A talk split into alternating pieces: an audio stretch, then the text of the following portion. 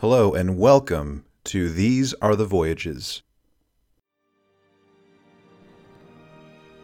This episode is brought to you by Lieutenant Amanda Ryan. Thank you.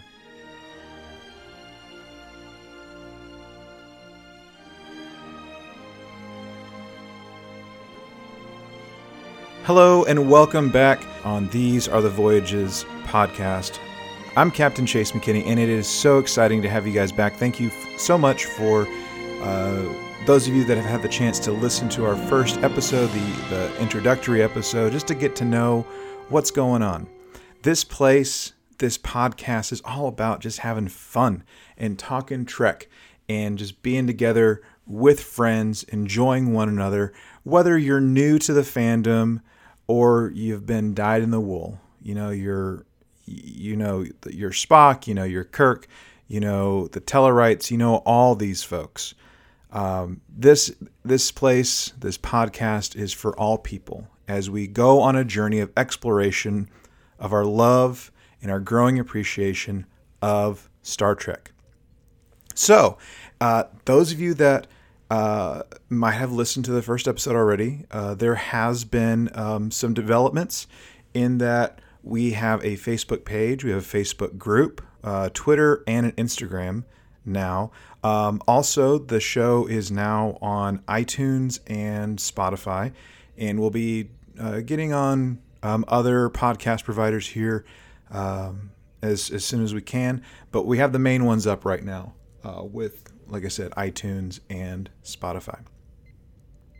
Now, for anyone that has listened, uh, there was um, this idea of, you know, where do you want this in show ship, this in show station to be if you want it to be one or the other? And there was a poll that we put in the Facebook group, and 100% of the vote, uh, now mind you, there was a handful of you guys that voted, but 100% of the vote was to have both, to have both a station and a ship. So, uh, what we're going to do is we're going to officially announce the name of the station and the ship uh, here in an upcoming episode. And um, I don't know, we might we might do it at the end here today. We'll just we'll see how it goes. Um, but the main thing is that um, I really want you guys to have some buy-in with the show with the creative process that we're doing. So that means like I want to you know get you guys um, helping me name the station, helping me name the ship. Uh, so it can't be Deep Space Nine. Not not going to happen. That's just that's a popular one. We want this to be our own. This is our own station, okay? Just like we want our own ship. And uh, nothing like the Enterprise or the Defiant or anything like our Voyager. Just something uh, fun. So uh, I'll put something up on the Facebook group. So if you haven't joined the Facebook group um, and you're on Facebook, um, it's you have to be approved to join, but everyone gets approved that request to join. So um, just as long as you're cool and um, I mean, don't be mean spirited or a troll or anything, and, and you're fine. This is the the Facebook group is meant to be your group to talk about things. We've had some people talk about. Uh, a recent astronaut, a female astronaut that wore a Star Trek uniform in space and quoted Janeway, which is pretty cool. So that's just some stuff that's already been posted. There's going to be more that's going to be posted. And I'm really excited about some of the things that, uh, some of the things, some of the guests that I'm going to be getting lined up to come on the show and to talk Trek with. Uh, one of which I might have talked about last time, but it is one of my high school and college friends. Uh, we were in Boy Scouts together.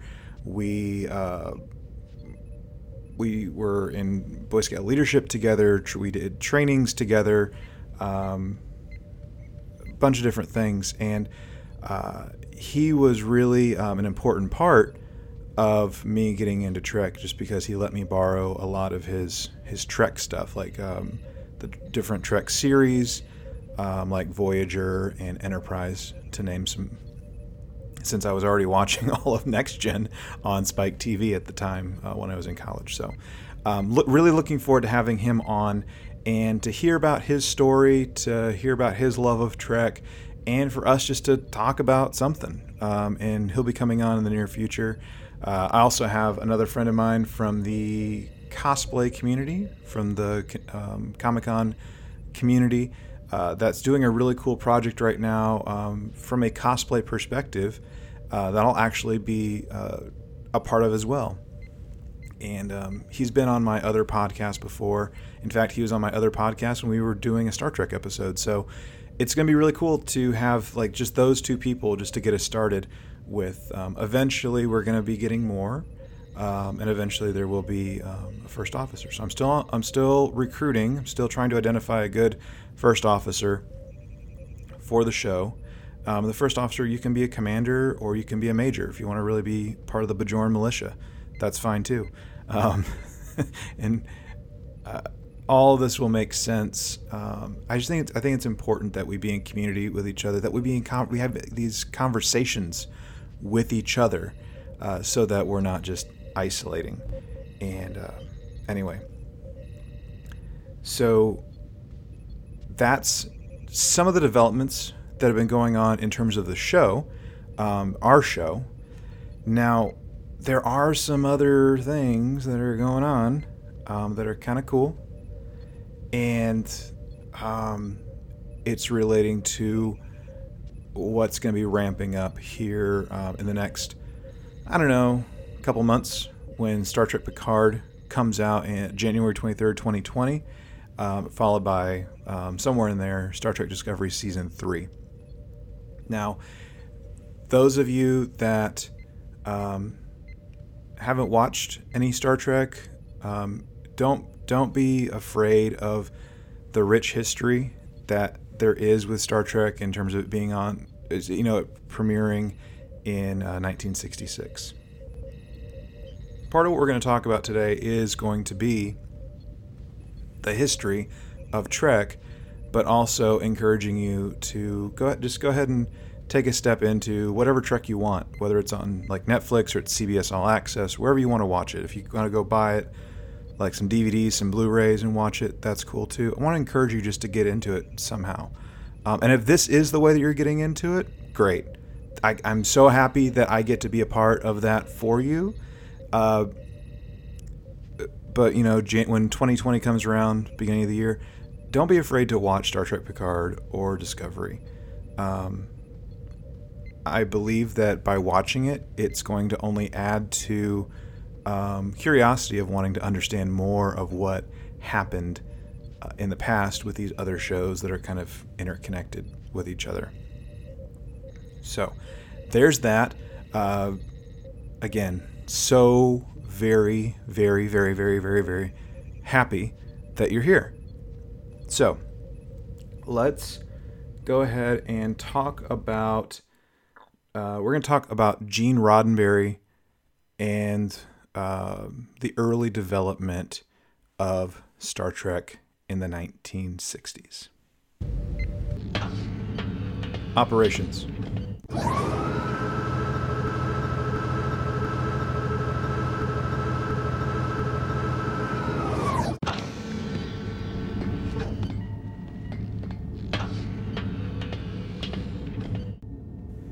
Gene Roddenberry, who's affectionately known as the Great Bird of the Galaxy, has not been with us.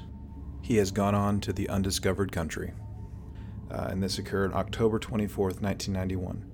However, his legacy continues to remain as Star Trek uh, continues to flourish and grow, and there have been, um, I believe, we're on 13 movies and uh, what are we at? Like seven or eight, almost nine television series, all of which have maintained his vision of the future.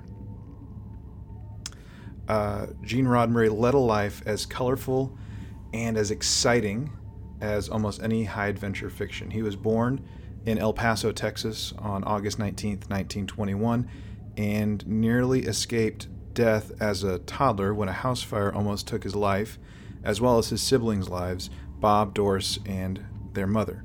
But there was a milkman that came along and woke them in time to avoid any injuries. Gene spent his boyhood, he grew up in the Los Angeles area where he later studied three years of uh, being a policeman, uh, being in law enforcement and then he transferred to more um, academic interest to aeronautical engineering and eventually qualified for a pilot's license. Uh, he ended up volunteering for the U- United States Army Air Corps in 1941 and was ordered into training as a cadet when the United States entered World War II. As a second lieutenant, uh, Roddenberry was sent to the South Pacific where he entered combat um, at uh, Guadalcanal, flying B 17 bombers out of the newly captured Japanese airstrip, which became Henderson Field. He flew these missions against enemy strongholds at Bougainville and participated in the Munda invasion. He was decorated with the Distinguished Flying Cross and the Air Medal. It was while in the South Pacific that uh, Roddenberry began to write. He sold stories to flying magazines and also uh, later poetry to uh, different publications, including the New York Times. He even wrote a song lyric, I Want to Go Home, which became a popular song during the war. Now, when the war ended, he joined Pan American World Airways, and it was on a flight from Calcutta that his plane lost two engines and caught fire in flight, crashing at night in the Syrian desert. As a senior surviving officer, Roddenberry sent two Englishmen swimming across the Euphrates River in quest of the source of a light he had observed just prior to the crash impact. The Englishmen that he had sent reached a Syrian military outpost, which sent a small plane to investigate. Roddenberry eventually returned with the small plane to the outpost where he broadcast uh, a message that was relayed to Pan Am, which sent a uh, stretcher plane to the rescue. And Roddenberry later received a Civil Aeronautics Commendation for his efforts during and after the crash.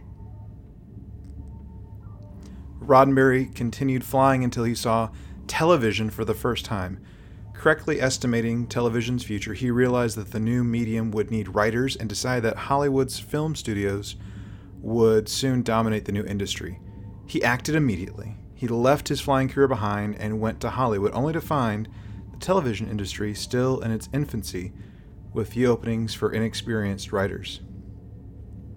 At a friend's suggestion, he joined the Los Angeles Police Department, following in his father's footsteps and gaining experience which would be valuable to a writer. It wasn't until 66, 1966 that is, when Roddenberry would create and produce Star Trek that he found his voice in Hollywood. Uh, the first of two pilots that uh, he developed were determined to be too cerebral, supposedly, by uh, the network and rejected. However, once on the air, Star Trek developed a loyal following as viewers grew to love the Starship Enterprise and its crew, which included the heroic Captain Kirk and the logical Vulcan, Mr. Spock. We've we've probably heard in some way the opening monologue uh, that has been determined to be very uh, popular, pop culture reference to Star Trek, where it goes, Space, the final frontier. These are the voyages of the Starship Enterprise. Its five year mission to explore strange new worlds, to seek out new life and new civilizations, to boldly go where no man has gone before. These words were written by Gene Roddenberry on August 10, 1966, roughly four weeks before the pilot aired, the official pilot aired. And this set the tone, this opening monologue, this speech, set the tone and mood for an entire generation of Star Trek fans. Roddenberry unwittingly unleashed a phenomenon in which Star Trek enthusiasts became a veritable cult, uh, with numbering physicists, aerospace engineers, housewives, senators, children, teachers, and intellectuals among its devotees, affectionately known as Trekkies and later Trekkers. Which, by the way, there's this brilliant documentary uh, that came out in the 90s, or at least around the late 90s, early 2000s, that talks about, you know, the the the wild fandom of Star Trek and spotlighting on the fans, these Trekkies and Trekkers. I personally don't care uh, if you call me a Trekkie or a Trekker. Uh, there was this uh, argument um, made for one over the other, in which A Trekkie is someone that likes all of Star Trek, and that includes the original series. A Trekker is someone that allegedly um, only prefers the mo- the Star Trek movies forward. And what and let me clarify Star Trek movies forward.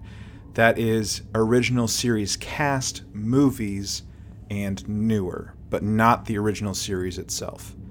Um, again, I don't really care. I like all of it. Um, I like some of it more than others, but you can call me either, and it's not going to bother me. Um, and I'm sure there's others out there that might feel the same. But apart from that, um, the show itself of Star Trek and what Gene was doing went outside television to win science fiction's coveted Hugo Award and then spawned an animated spinoff as well as a series of feature films, kind of like what I was talking about. Um, and there's an interesting story about that and its connection to Star Wars um, that I'm hoping that we can talk about with um, some Star Wars friends of mine um, that might do podcasts or just like Star, Star Trek and Star Wars or be willing to talk about that kind of thing. Now, while making Trek, Roddenberry's reputation as a futurist began to grow. His papers and his lectures earned him um, high professional regard as a visionary, and he spoke on the subject at NASA meetings, the, the Smithsonian, uh, the Library of Congress, and other top universities in the country. Star Trek was so wildly popular that it has since become the first television, se- television series to have an episode preserved in the Smithsonian where an 11 foot model of the Enterprise is also exhibited on the same floor as the Wright brothers' original airplane and uh, Lindbergh's Spirit of St. Louis. In addition to Smithsonian honors, NASA's first space shuttle was named Enterprise in response to hundreds of thousands of letters that fans demanding that the shuttle be named after the beloved starship. In, on September 4th of 1986, Gene Roddenberry's uh, fans presented him with a star on the Hollywood Walk of Fame. He's the first writer producer to be so honored. Star Trek The Next Generation, in its first year in syndication, was awarded with the 1987 Peabody Award for the Best of the Best. The series also garnered many of the prestigious Emmy Awards throughout its seven year run. In February 1990, the March of Dimes honored Roddenberry with the Jack Benny Memorial Award of Lifetime Achievement. On Thursday, October 24th of 91, Gene Roddenberry passed away, and a world not so far away mourned the loss of one of television's foremost pioneers. Sorry, guys. Sadly, Gene died within 48 hours of screening Star Trek The Undiscovered Country. The last Star Tr- the last Trek that revolved around his original characters. At the time of his passing, Gene was survived by his wife, Majel Barrett, who played Nurse Chap- uh, Chapel from Star Trek and Lwaxana Troi in Star Trek The Next Generation, and their 17 year old son, Gene Roddenberry Jr. His two, grown, his two grown daughters from a previous marriage, as well as two grandchildren. In addition to having served as executive consultant on Star Trek uh, feature productions, Gene um, Roddenberry added novelists to his writing rapport, uh, repertoire, um, and his novelization of Star Trek the Motion Picture sold close to a million copies and was ranked number one on the national bestseller list for many weeks. Now, that being said, uh, when when we we talk about the development of Star Trek, um, you got to think about like the time that uh, that the show was being created in. Um, you know, in the 1950s uh, and 60s, and even uh, into the 70s to a certain extent, um, westerns were um, were pretty much the gold standard when it came to television at the time. I mean, you got to think about uh, shows like Gunsmoke and Bonanza, uh, The Rifleman, uh, and a slew of other westerns that were really popular for that time period. Gene Roddenberry knew this, and he actually pitched it as wagon, sorry, wagon train to the stars, and uh, he knew that, um, or at least he had this inkling that if he could kind of pitch it as like a, a, a new take on a western, so to speak, um, that you know there there's a good good chance that it would get picked up and um, and whatnot. And as I as I mentioned earlier, you know, when he pitched it, um, there were a few complications. Um, he couldn't. Re- he had a really difficult time selling the show to different uh, production companies uh, to really pick it up. Um, there were reports of it being too cerebral.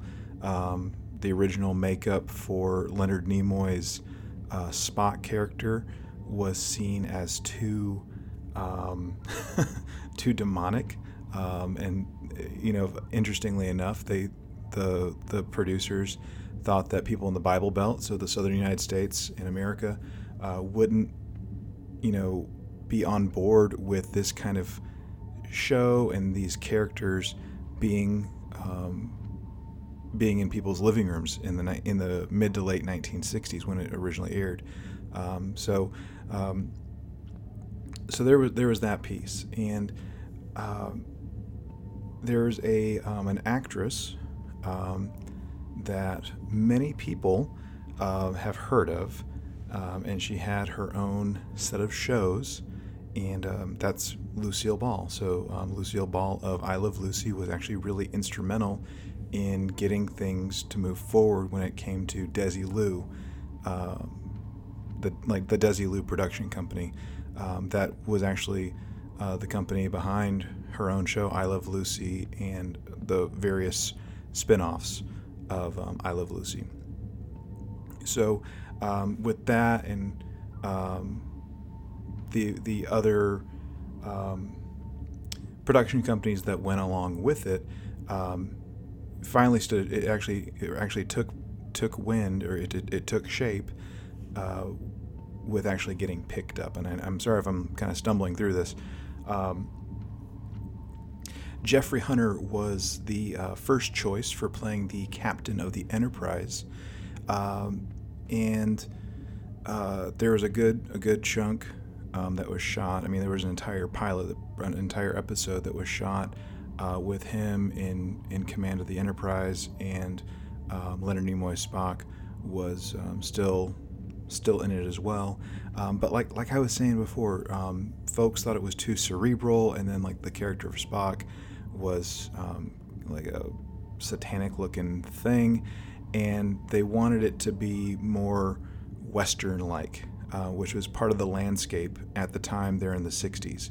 Uh, was more westerny, so that's when they brought in uh, William Shatner um, to play Captain Kirk, um, which we all know is you know the uh, the leader, the the captain of of the USS um, Enterprise, the NCC 1701. For those of you that might not know the the uh, serial number for the ship, and um, you know with that, that's when it really it really took over, and it was really a launching point at from there. So um, we can really thank Desi Desilu, we can really the the Desilu and the the Paramounts and the the people like that at the time that really gave uh, Gene Roddenberry a chance uh, with this show. Now, we'll talk more about this perhaps in a, in a future episode, but um, you know the the show itself um, had a very short um, lifespan um, in terms of how long it was on the air. Um, the show was on for um, a total of three seasons. Um, it was actually going to get canceled, if I'm not mistaken, um, in season two, and there were people that wrote in and got it a third season, and then it just eventually just went off the air. But it got new life through syndication, and um, because of the new life that it got in syndication, it was able to eventually um, get its own um, you know movie uh, series of sorts. You know, starting in in the 19 uh, late 1970s, early 1980s, and we will dedicate an episode to talk about um, some of our favorite Star Trek movies. Um, uh, we might do um, like a couple at a time. We might do one at a time, just picking apart uh, the movies, and I'll um, probably invite some of my friends. Actually, I plan on inviting some of my friends to talk about these things. Um,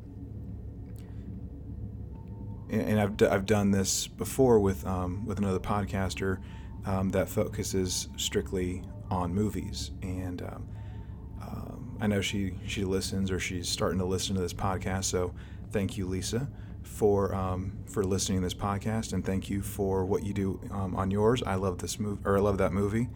Um, and uh, anyway, she's a fantastic person. Check her out, and uh, go from there.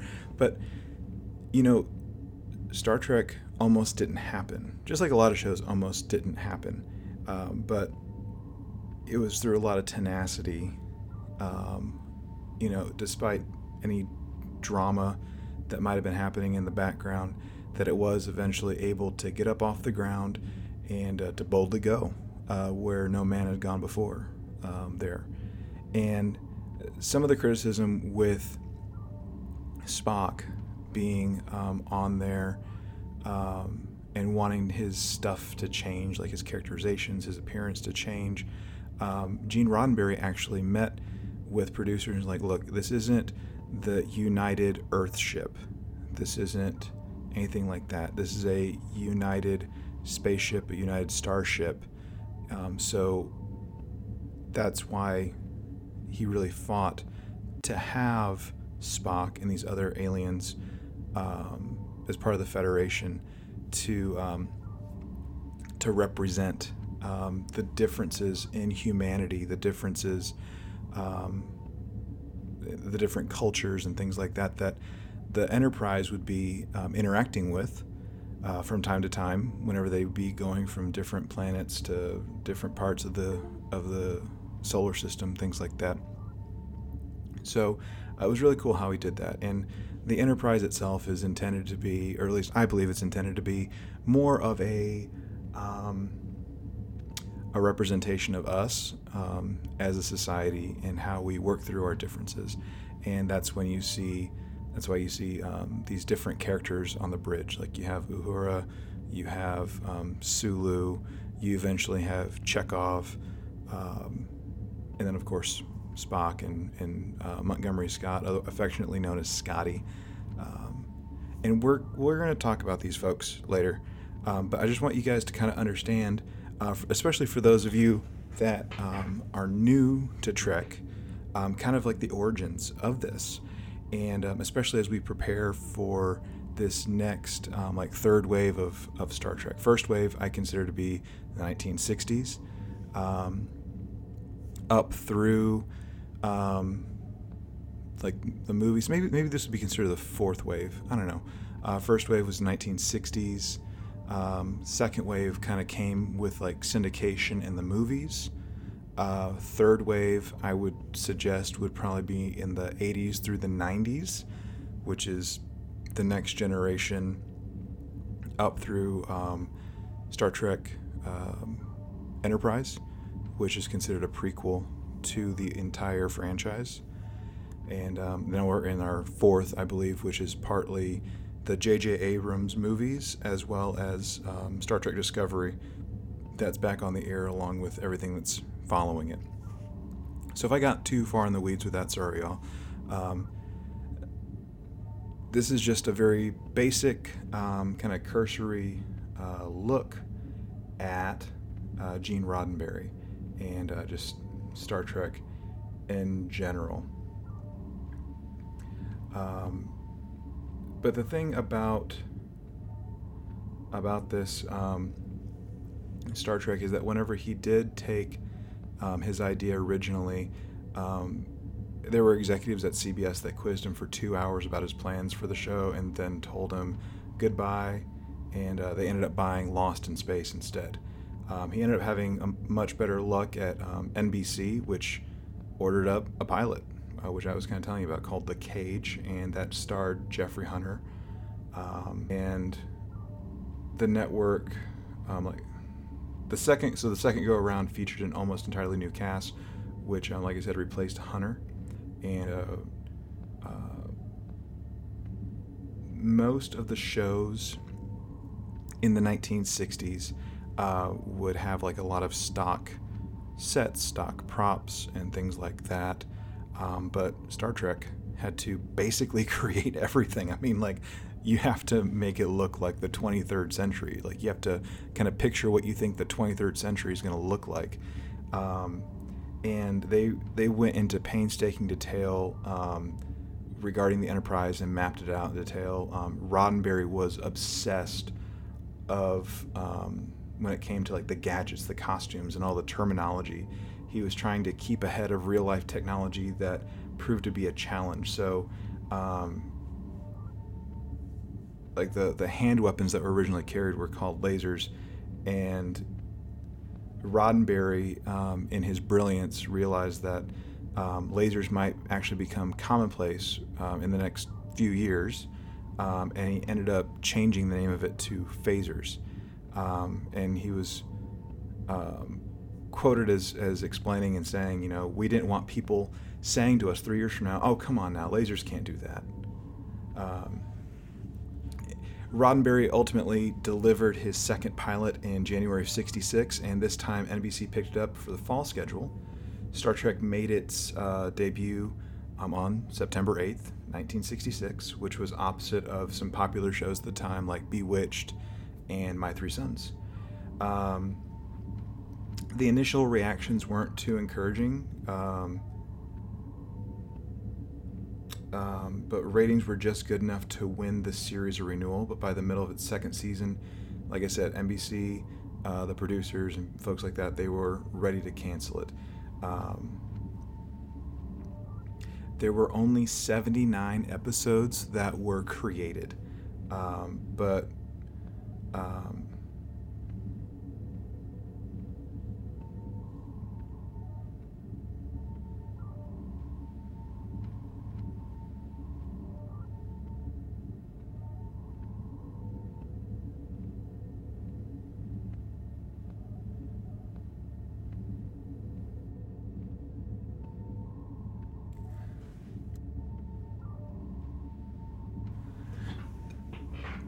So with that, that is um, basically um, a, a, general overview of the creator of Star Trek um, and just kind of the early uh, days, the early developments of Star Trek as a television series.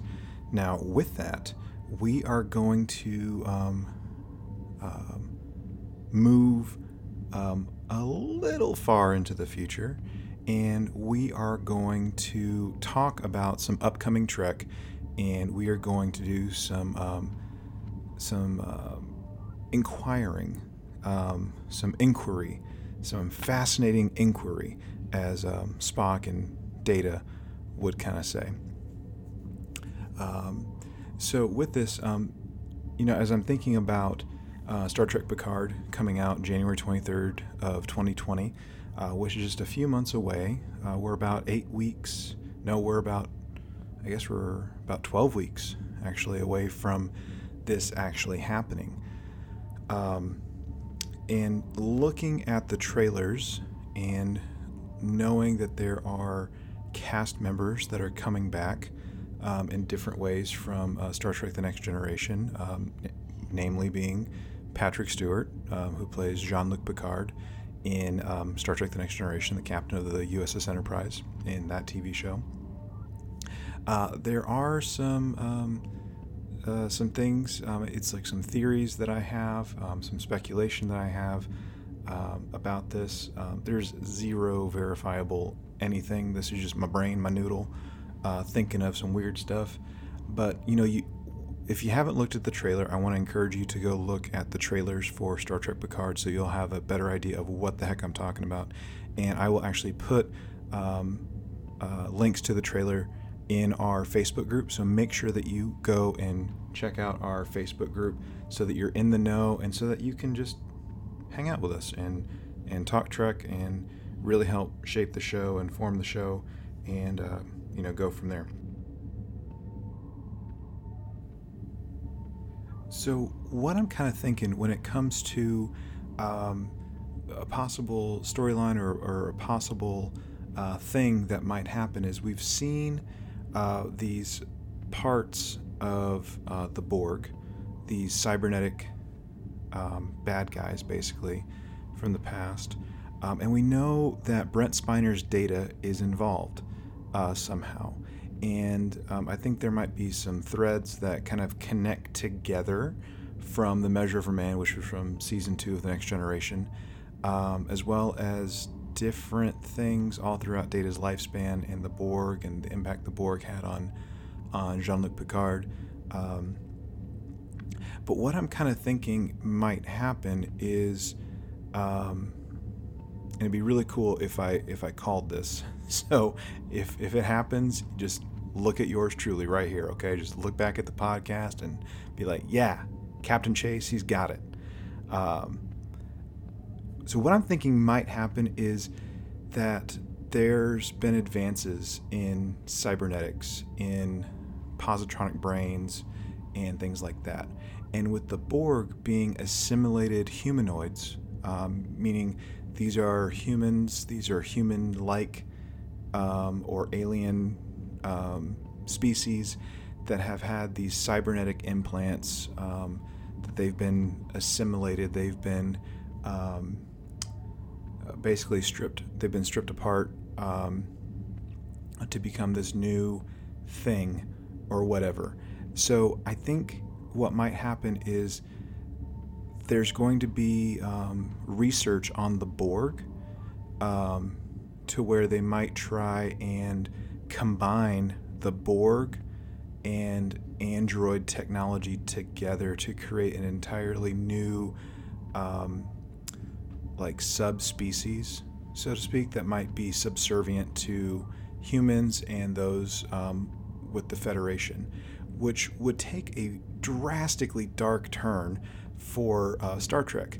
And we know that Star Trek is becoming a little darker with uh, the way that Discovery, Star Trek Discovery, presents um, the ideas of Star Trek and the direction that it's kind of going, and that it's been advertised that Star Trek Picard is going to be a darker take, or slightly darker take on Star Trek, and that Picard is might not be the same captain that you know. That might not be the same character that you know. Um, that he might be quite different. So I don't think that he's necessarily going to become this android Borg hybrid, but I think it would be an interesting um, direction to go down if it did end up playing like that in some way or fashion or whatever the heck it might be. Um, because you got to think the Borg, they're they're potentially members of a ship or a station. They're in Starfleet in the Federation, um, or they might be part of just some other you know Federation or distant planet out there somewhere, and they've just been assimilated. They've been converted from flesh and bone to flesh and bone and cybernetics. And to replace a brain with a positronic brain or something like that would just be wild.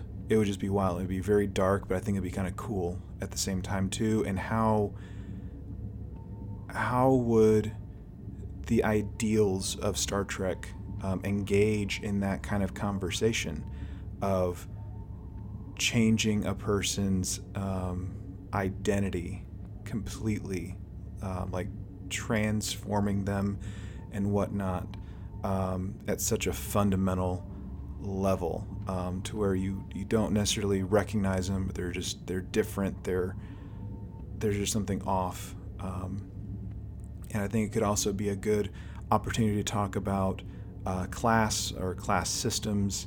Um, not necessarily like how it would be like with a caste type of system like in other cultures and religions. Uh, but I, I, think it could be a, um, a, beat along the same lines for the most part, and it would be, it, like I said, just be a really interesting take on it for the most part. Um, I don't know. That's just kind of where I'm at with that idea. Um, it might seem out there, but um, I don't know. What do you guys think? Uh, for for those of you that might have seen the Star Trek um, Picard trailers, uh, there's been like two or three already. What do you think? Um, what are some things that you might be picking up on um, that you're kind of seeing? You know, what's your reaction to the trailers? Um, I want you to uh, to leave a comment. Leave some comments on these YouTube trailers that I'm going to post in the group, and go from there. And um, I'd love to to talk about it more. Now, apart from these this speculation, um, we're we've also just been made aware of what Admiral Picard's uniform looks like, and it is beautiful. Um, it's a little weird in terms of the development of the uniforms uh, throughout the lifespan of the series because um, the uniform itself looks like it's from like 80s and 90s Trek, like late, like late 80s, early 90s, pre Next Generation movies. So it looks it looks a little different in terms of the continuity, uh, where they went from like bright colors to darker colors, to go from more of like an explorer to a military kind of look. So we do know, or at least we have an idea that they're going back to more of an exploration kind of model, or they're going they're going back to being more explorers and scientists, um, like we've known uh, Starfleet and Starfleet um, officers and personnel to be. Uh, so it just it looks different. Um, Picard's admiral uniform looks a lot like the early admiral uniforms before they really landed on what it was going to look like. So there's a picture in the group already. So go ahead and check it out and let me know what you think about it. Leave some comments, some um, some interactions about it. Would you wear it? it's a gorgeous it's a gorgeous uniform, and we know that Picard is wearing the pips of an, an admiral, like a full admiral, not a fleet admiral, which I thought he originally was. Uh, based on the pips, but he's got four pips um, inside of a square bracket. So that means he's a, a, full admiral. He's not a rear admiral, he's not a vice admiral, he's a full admiral. So that means that either he was an admiral for a while or he did some kind of heroics to where it was um, so big, it was like so such a major impact that they gave him a direct promotion to full admiral, uh, which I wouldn't put it past um, I wouldn't put it past uh, Star Trek um, creators to do something like that. But we'll hopefully learn more about that as the series airs and as it develops and as we just become more acquainted with it and whatnot. Um, but make sure you go check it out um, and, and, and, leave a comment. Um, send send in um, some kind of message through hailing frequencies and uh, give me your thoughts. Share your thoughts and just remember that your your thoughts, your ideas um, might be shared on the show. Um, so just keep that in mind, um, which would be cool. I'd love to feature uh, some of you guys and your ideas and your reactions to not only the show, but also some of these questions that I'm posing related to Star Trek Picard and this new Trek and just Trek in general that's coming out. So, um, anyway, uh, thank you so much for listening. If you liked what you heard, then consider supporting the show by going over to patreon.com slash these are the voyages to support us. Now, you don't need Gold Pressed Latinum to be able to do this, um, but just by you listening, you already are supporting us well.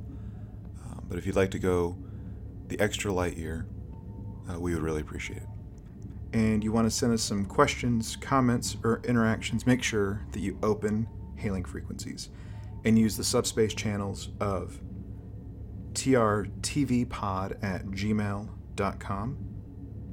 You can also send us uh, voice only communications by entering in coordinates 817 752 4757. And for long range communications, enter in coordinates PO Box 2455 Azle, Texas 76098.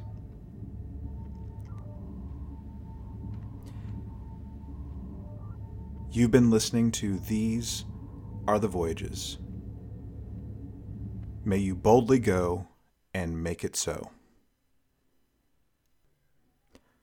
Operations to Lieutenant Ryan. One to beam up.